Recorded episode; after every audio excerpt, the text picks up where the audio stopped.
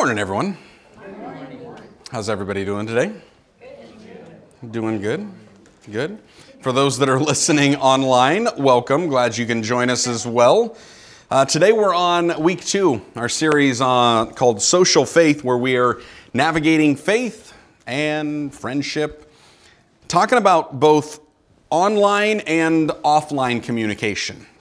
Uh, we kind of are in a new world it's like I was actually watching this uh, podcast interview with uh, Lars Ulrich, uh, lead singer from Metallica, and he was on the Joe Rogan podcast. Uh, yes, that's right, I'm a Metallica fan. Um, I just like their music, so that's just the way it is. Live with it. Um, but I was listening to this podcast, and they go back to the days when MP3s were really starting to become popular and they were trying to prevent the theft of their music. And they were hated and despised by it, and they took a lot of punishment for it. And I'm thinking about this, and that's like 20 years ago when Napster really started to thrive. I know this because, well, I was in college and I was using Napster too much. Um, and so I'm thinking about that. And just in the last 20 years, we went from feeling like we've got to download our music onto our computer just so we can listen to it on our computer. I mean, the thought even hadn't even occurred at this point of being able to take those songs with us. And now I can pull out a phone and I don't need to download anything. I, I don't even have to pull out my phone. I can just speak and my phone hears me and I tell it what to play and it will say, okay, now playing Enter Sandman by Metallica on YouTube Music. And it just starts to play. so this is where technology goes. But then we can go back 20 years prior to that. And there were these things that were called eight tracks.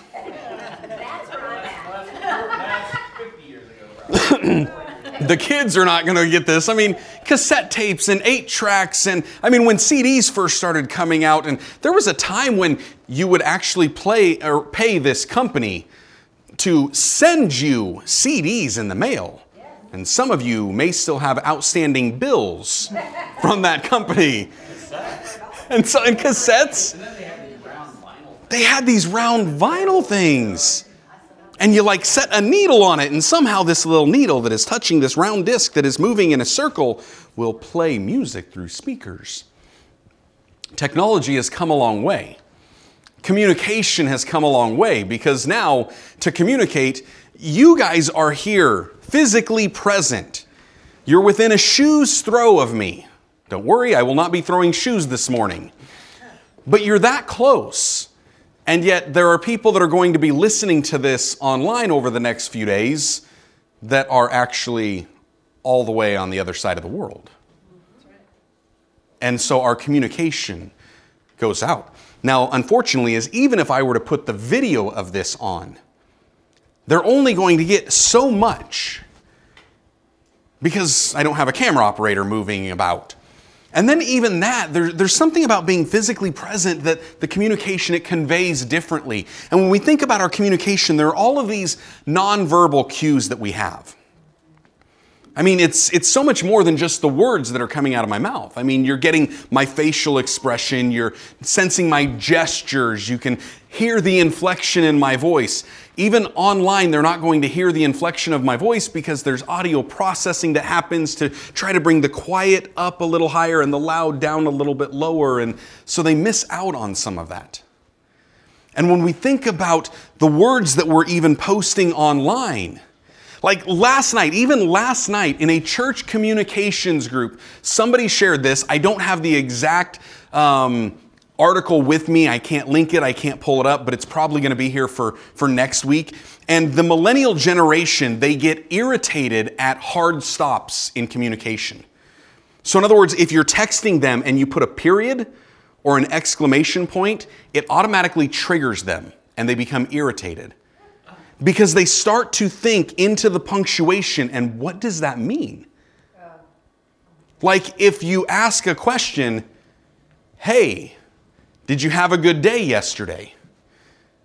And you replied back, yes, period.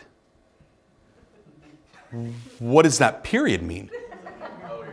Are they saying yes? Or are they saying yes? And now all of a sudden we, they don't know. And it starts to bother them. This is real. I'm not even joking.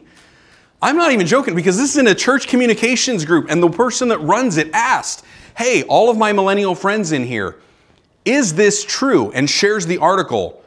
And an overwhelming majority of them has said, Yes.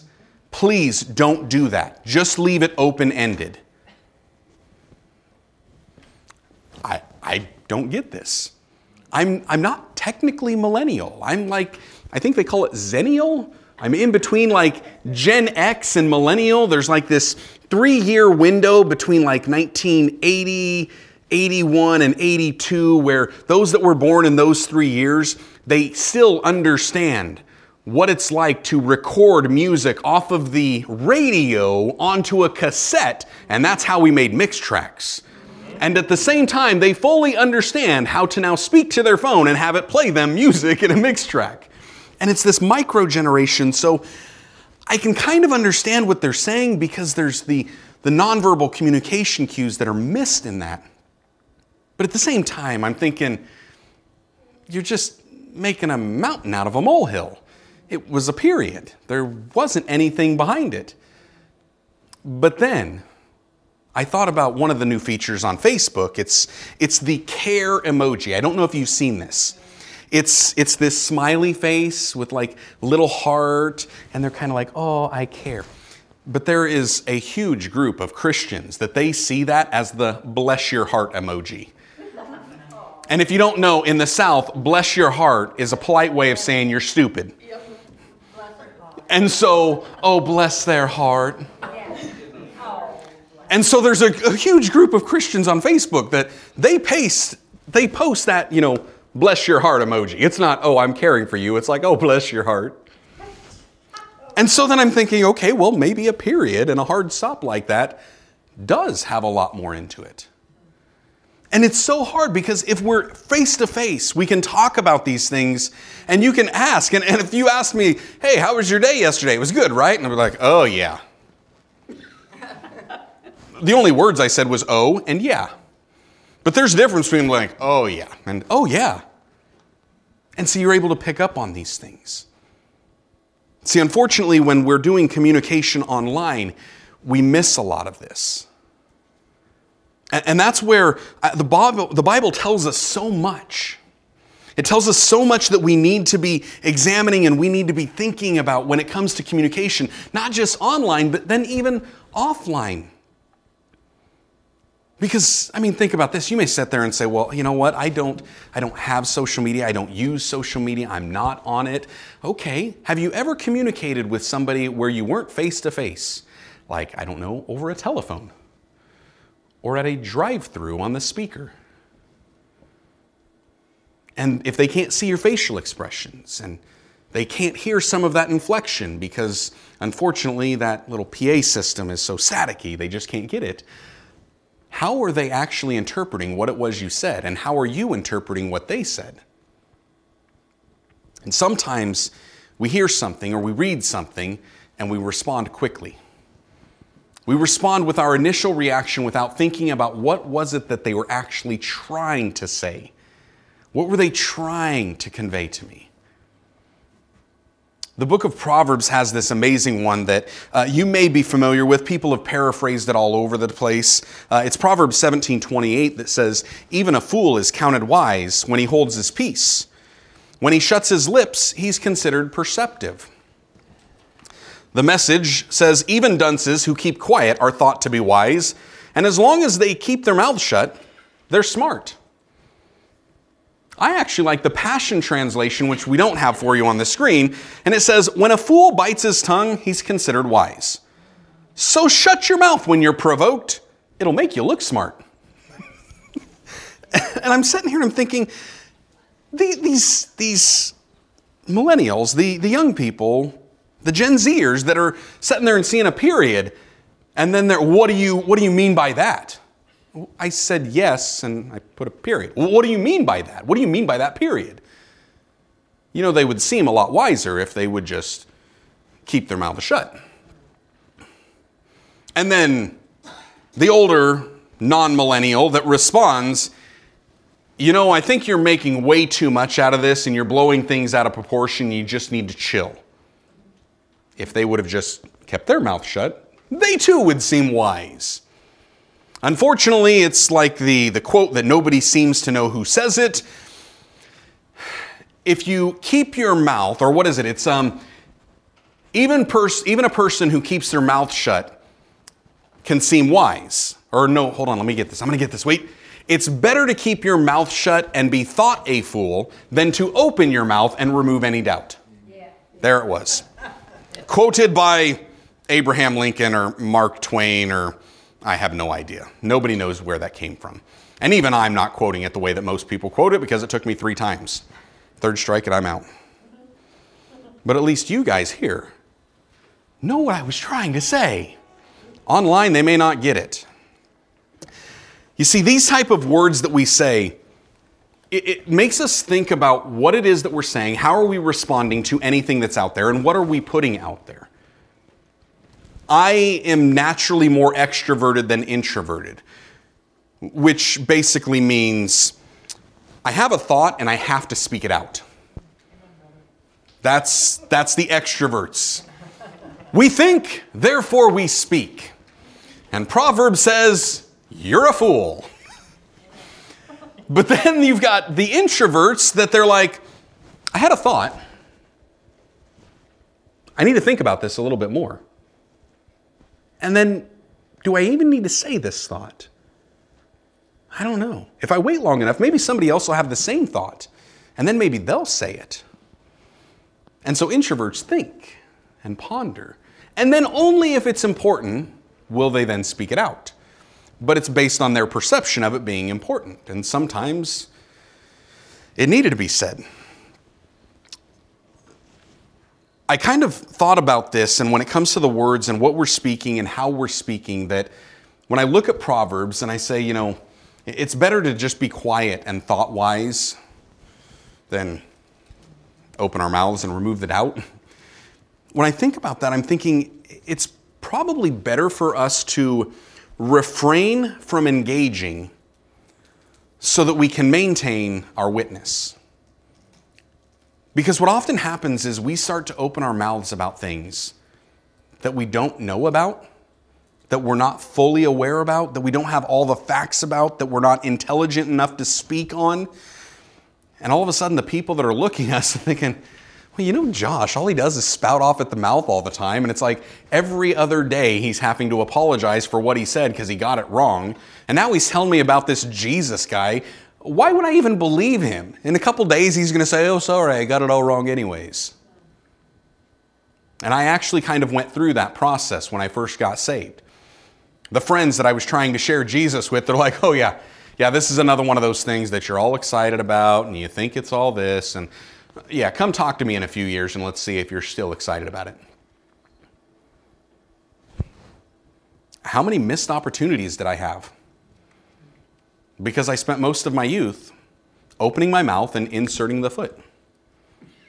I just wasn't being really wise. You guys ever heard the term uh, snowbirds? Snowbirds, people, often retirees, that they migrate from the northern cold climates in North America to the more southern warm climates. They, they want to get away from the cold. And some of these they do. They're just getting away from the cold, they're getting away from the snow, but they want to maintain residence in the northern part because they've got family and friends, and, and that's what they're doing. And some of them are doing this because of work related things. You know, they may have a job that is based on tourists and things like that. These are, these are snowbirds. I'm trying to find a term that would describe what I want to do because I want to migrate as well. But I want to migrate out of this state one year out of every four. It's during the political season where everybody wants to open their mouth and show their ignorance. And I'm just not quite sure what that term's gonna be when I migrate away from the political activity. And it's not that I want to migrate because politics is unimportant. It's not.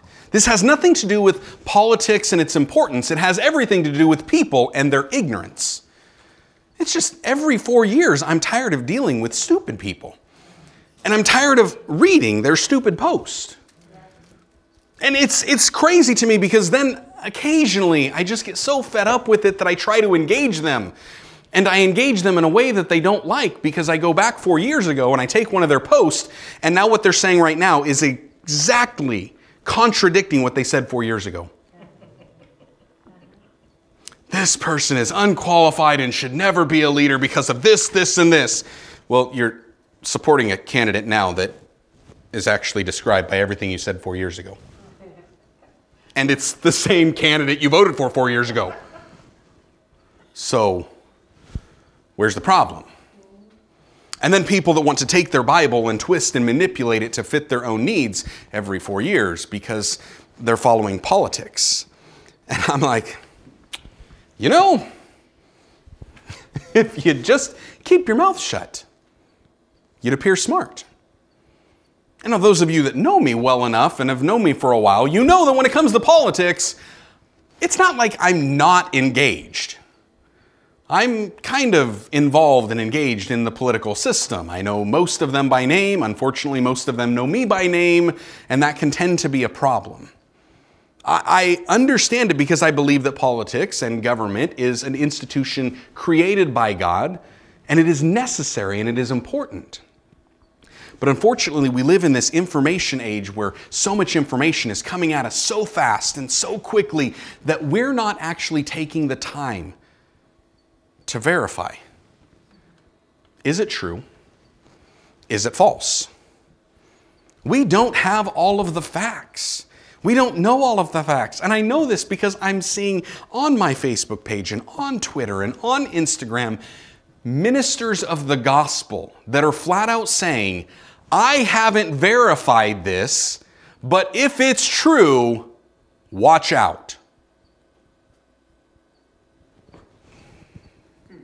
And here I am, and I'm saying you've admitted that you haven't verified this. Apparently, you haven't read Proverbs either. Because Proverbs 18:13 says, "He who answers a matter before he hears it, it is folly and shame to him." And Deuteronomy actually gives us this practice when it comes to corporal punishment when it comes to the death sentence, when it comes to actually finding something of fault or innocence, there's a process. Deuteronomy 17:6 says, "Whoever is deserving of death shall be put to death on the testimony of two or three witnesses; he shall not be put to death on the testimony of one witness." Verify what it is that you're actually going to say. And then there are people that are like, "Well, I mean, it's going to take me some time to verify this. And so I'm not saying that it's necessarily true. I'm just saying, you know, so and so told me that. Well, that doesn't excuse you. That's gossip, that's rumors until it's been verified. We need to think about what it is that we're actually saying because all of a sudden, if we want to pass this post that talks about, you know, this one world government that's going to come in and it's going to implant chips in us and steal all of our cookies and give us spankings if we don't fall in line and whatever else they decide to make up. If we haven't verified that stuff and we're passing this off as truth, what happens when we have verification here about Jesus and we try to pass this off at truth? They won't listen. It's better to refrain from engaging in order to maintain our witness. And yes, I see other ministers, and now there are ministers I know that they're highly engaged and they're sharing tons of information, and I have yet to try to fact check them and see where it's false. You see, they've also got this calling to be able to do that. And that's one of the other things that we have because we'll sit there and think, well, if Pastor such and such did it, He's a mighty man of God. I should do it. You ain't Pastor such and such. How about you do what you're supposed to do? Not trying to do what somebody else tries to do. I mean, have, have we ever sat there and thought about this? That we are to imitate God, not one another. That we're to be witnesses of Jesus, not a political movement or party. And that we're to practice self control and not superiority. Well, if you don't vote for this person, then you're what's wrong with this nation. Who made you all high and mighty? Why would you say something like that? And then you expect people that you are trying to be nice and reach out to them and say, hey, I understand you're going through something and I'm praying for you. You don't care about me because you just told that other person that they're the problem with America. And what you didn't know is I voted for the same person they did. You see, we get into this. It's just, it's ridiculous. I, I, was reading this children's story about this, and it's talking about this, this old man that he starts spreading rumors about his neighbor because something got stolen from him. The old man had seen theft happening and he knew, he just knew it has to be that little neighbor kid. He's the one doing it all the time. He's always been a little hoodlum. And so he starts going around and telling everybody about this. Weeks have gone by and all of a sudden the kid gets arrested. So many people had said they had seen him doing this. And he gets arrested, gets thrown in jail, A few days later, he's released because they had no evidence. Not only did they have no evidence, the kid didn't even do it. And he leaves and he's so frustrated and he's so upset because now nobody will hire him. Nobody wants anything to do with him because everybody thinks that he's a thief. He's like, you know what I'm going to do? I'm going to sue the old man for slander. That's what I'm going to do. So they go to court old man sitting in front of the judge and, and he's like, well, it's, it's just words. It was just a few, you know, conversations that I had. It, it was harmless. I mean, no harm, no foul. The judge kind of chuckles and he said, all right, I, hear your defense of it. So here's what I want you to do. I want you to write down all of the things that you said, all of those harmless words. Write it on a piece of paper, and I want you to cut them up into little pieces. I want you to go home, and on your way home, just sprinkle them out. Just toss them, leave them here and there. Tomorrow, come back, and then I will issue my verdict. So the old man does that. He walks and he comes back, standing before the judge next day, and the judge says, Okay, now before I give you the verdict, what I need you to do is I need you to go collect all of those things that you said. He's like, Judge, that's impossible. It's impossible. I scattered them all over the place and the wind took them here and there. I'll never be able to find all of that. And he's like, Exactly. And that's what those things that you said did. They spread, they went out. You have no idea where. You have no idea who's repeating it. You have no idea how far it traveled, and you can never get it back. This is the same way that our words will be. We post something on social media and we haven't checked whether it's accurate or not. And what happens? It spreads. It's like a weekly occurrence that I'm on Facebook and I see an article and it's some crazy, outlandish thing that Christians are posting. I'm saying Christians because 95% of my Facebook friends are Christians and they're posting these things and I click on it and the article is from 10 years ago and has already been disproven 10 years ago. Some of these they're sharing are from a news site called the Babylon Bee, which is satire and it's just making a joke of things. And yet people believe it and then they share it. Can you believe what's going on out there? And they pass it off as real, and it's meant to be a joke, it's meant to be satire. Even the site itself, if you actually clicked on it and you went to Babylon Bee, at the top it says satire news. But people won't check that and they won't verify it because I have to be heard and I have to be heard now. And yet it would be so much better if we waited. And people try to justify this by saying, well, I'm just speaking the truth. Let's say Let's imagine that you didn't verify, but it was truth. Okay, I'll, I'll even concede to that, that this is truth that you're now peddling. But how are you peddling it? Oh, but Josh, don't you know that Ephesians tells us that we're to speak the truth to our neighbor? Yes. That's what Ephesians 4:25 it says speak the truth to your neighbor. But apparently, you need to do some more reading of Ephesians chapter 4 because Ephesians chapter 4 verse 15 says that we're to speak the truth in love. And then, right after verse 25, in verse 29, it actually says how that love communication is supposed to come out because it says the words that we're speaking should not be corrupt, but they should be edifying and imparting grace to those who hear them. Edifying, to build up. Are your words, is the truth that you're peddling actually building people up or is it tearing them down? I mean, every four years, I want to migrate out of this state and away from my Facebook feed. Why? Because there ain't a whole lot of grace. And there's not much on there that's edifying. One of my friends has not been on Facebook up until about two weeks ago. And he created a Facebook account because wife daughters, they convinced him that's what you need to do. Everybody's on Facebook. And the first thing he does, he hops on Facebook, he starts scrolling through all these people feeds that they know him and they're like, oh, hey, friend request, friend request. These are people that he knows in real life.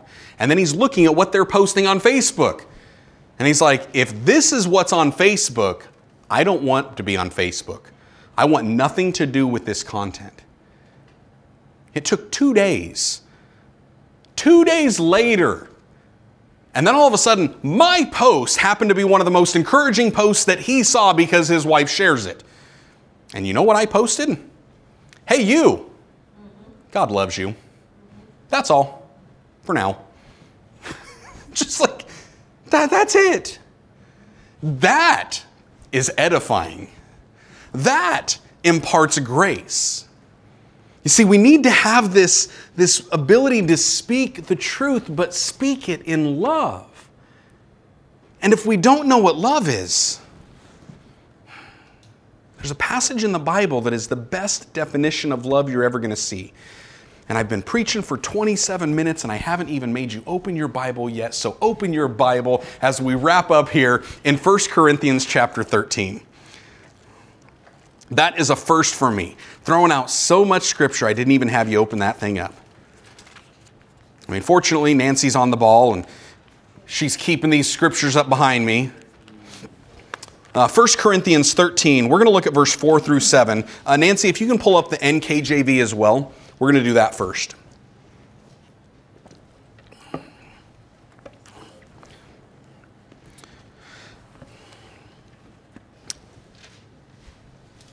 If I were to give the a, a definition of what love is, based on everything that the Bible says about love, and I'm talking about love as a verb, not love as a noun, because we know God is love. So we're talking about love as like the thing that we do. Love is the culmination of our attitude and our behavior. It's about our heart and how we convey that heart. And 1 Corinthians 13, 4 through 7 shows us step by step here's how you love. It starts off and it says, Love suffers long and is kind. Love does not envy. Love does not parade itself, is not puffed up, does not behave rudely, does not seek its own, is not provoked, thinks no evil does not rejoice in iniquity, but rejoices in the truth, bears all things, believes all things, hopes all things, endures all things. The New Living Translation of 1 Corinthians 13, 4 through 7 says, Love is patient and kind. Love is not jealous or boastful or proud or rude. It does not demand its own way. It is not irritable, and it keeps no record of being wrong. It does not rejoice about injustice, but rejoices whenever truth wins out. Love never gives up, never loses faith, is always hopeful, and endures through every circumstance. You see, in there, what you see is a list of nine do's, seven don'ts, and zero emotion. We think love is a feeling. Love is not a feeling. Lust is a feeling. Hate is a feeling. Love is a behavior, it is an attitude, it is our actions. Love is about doing and not doing, not about emotions, not about feeling. And when I sit there and I read this and I'm thinking, patient and kind, man, if people would just start speaking the truth with patience and kindness. I mean, I look at this, 1 Corinthians 13. You want to know how I apply it to my life? I start with patience. I realized that's the first thing in here. Love is patient. Okay, so before I move on to kindness, I should probably get a hold on patience. Love is patient. God, help me have more patience. And He made me a school bus driver. I figured that would be more appropriate than saying He made me a pastor. but, seriously, it was like, God, I need more patience. Help me. He put me in situations that tested my patience. And I'm like, oh, so apparently, God, when I ask you for something, you throw me in the deep end. And you're like, sink or swim, Josh. Love is patient. Then I move on to kindness. Then I move on to jealousy, boastfulness, proud, rude, demanding its own way, irritable, not keeping a record of wrong, not rejoicing about injustice, but rejoicing when righteousness and truth prevails, never giving up, never losing faith, always hopeful, always enduring in every circumstance. See, I like taking these in order, but after I did the first three or four of them, I realized wait, God's really working on me with this not keeping a record of wrongs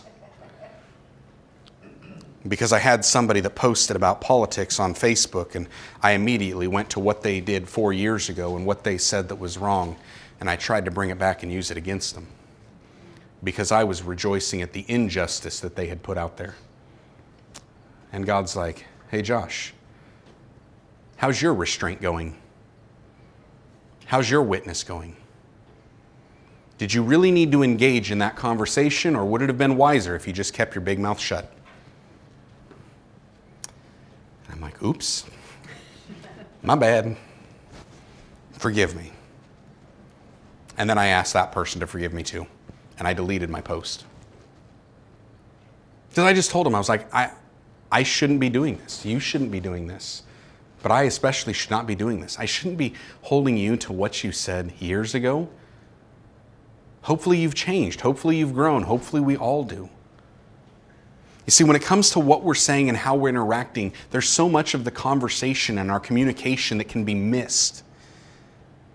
And so, what we need to be able to do is really practice self control and restraint and think and say, is this actually a conversation that I need to engage in?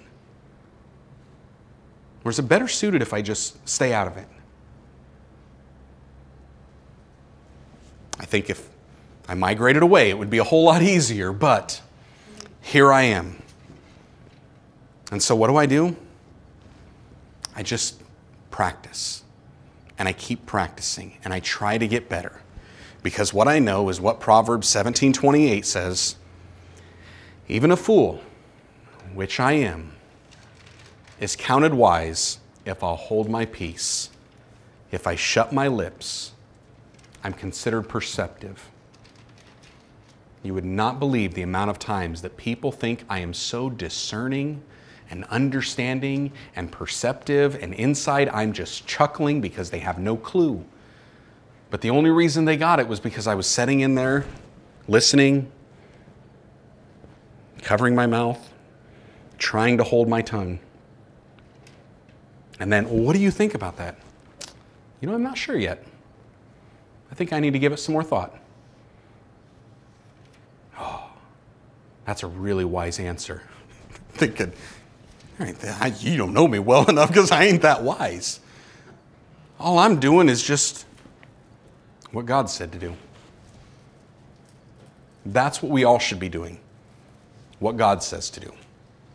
So let's practice some more self control and let's practice a little restraint. Think about what it is that you're trying to engage in and whether or not you should engage in it. There are times for it that it is necessary. We do need to speak the truth with our neighbor, but we need to speak it in love. And we need to speak it in a way that is building them up, not tearing them down, and that's giving them grace and not judgment. Let's pray.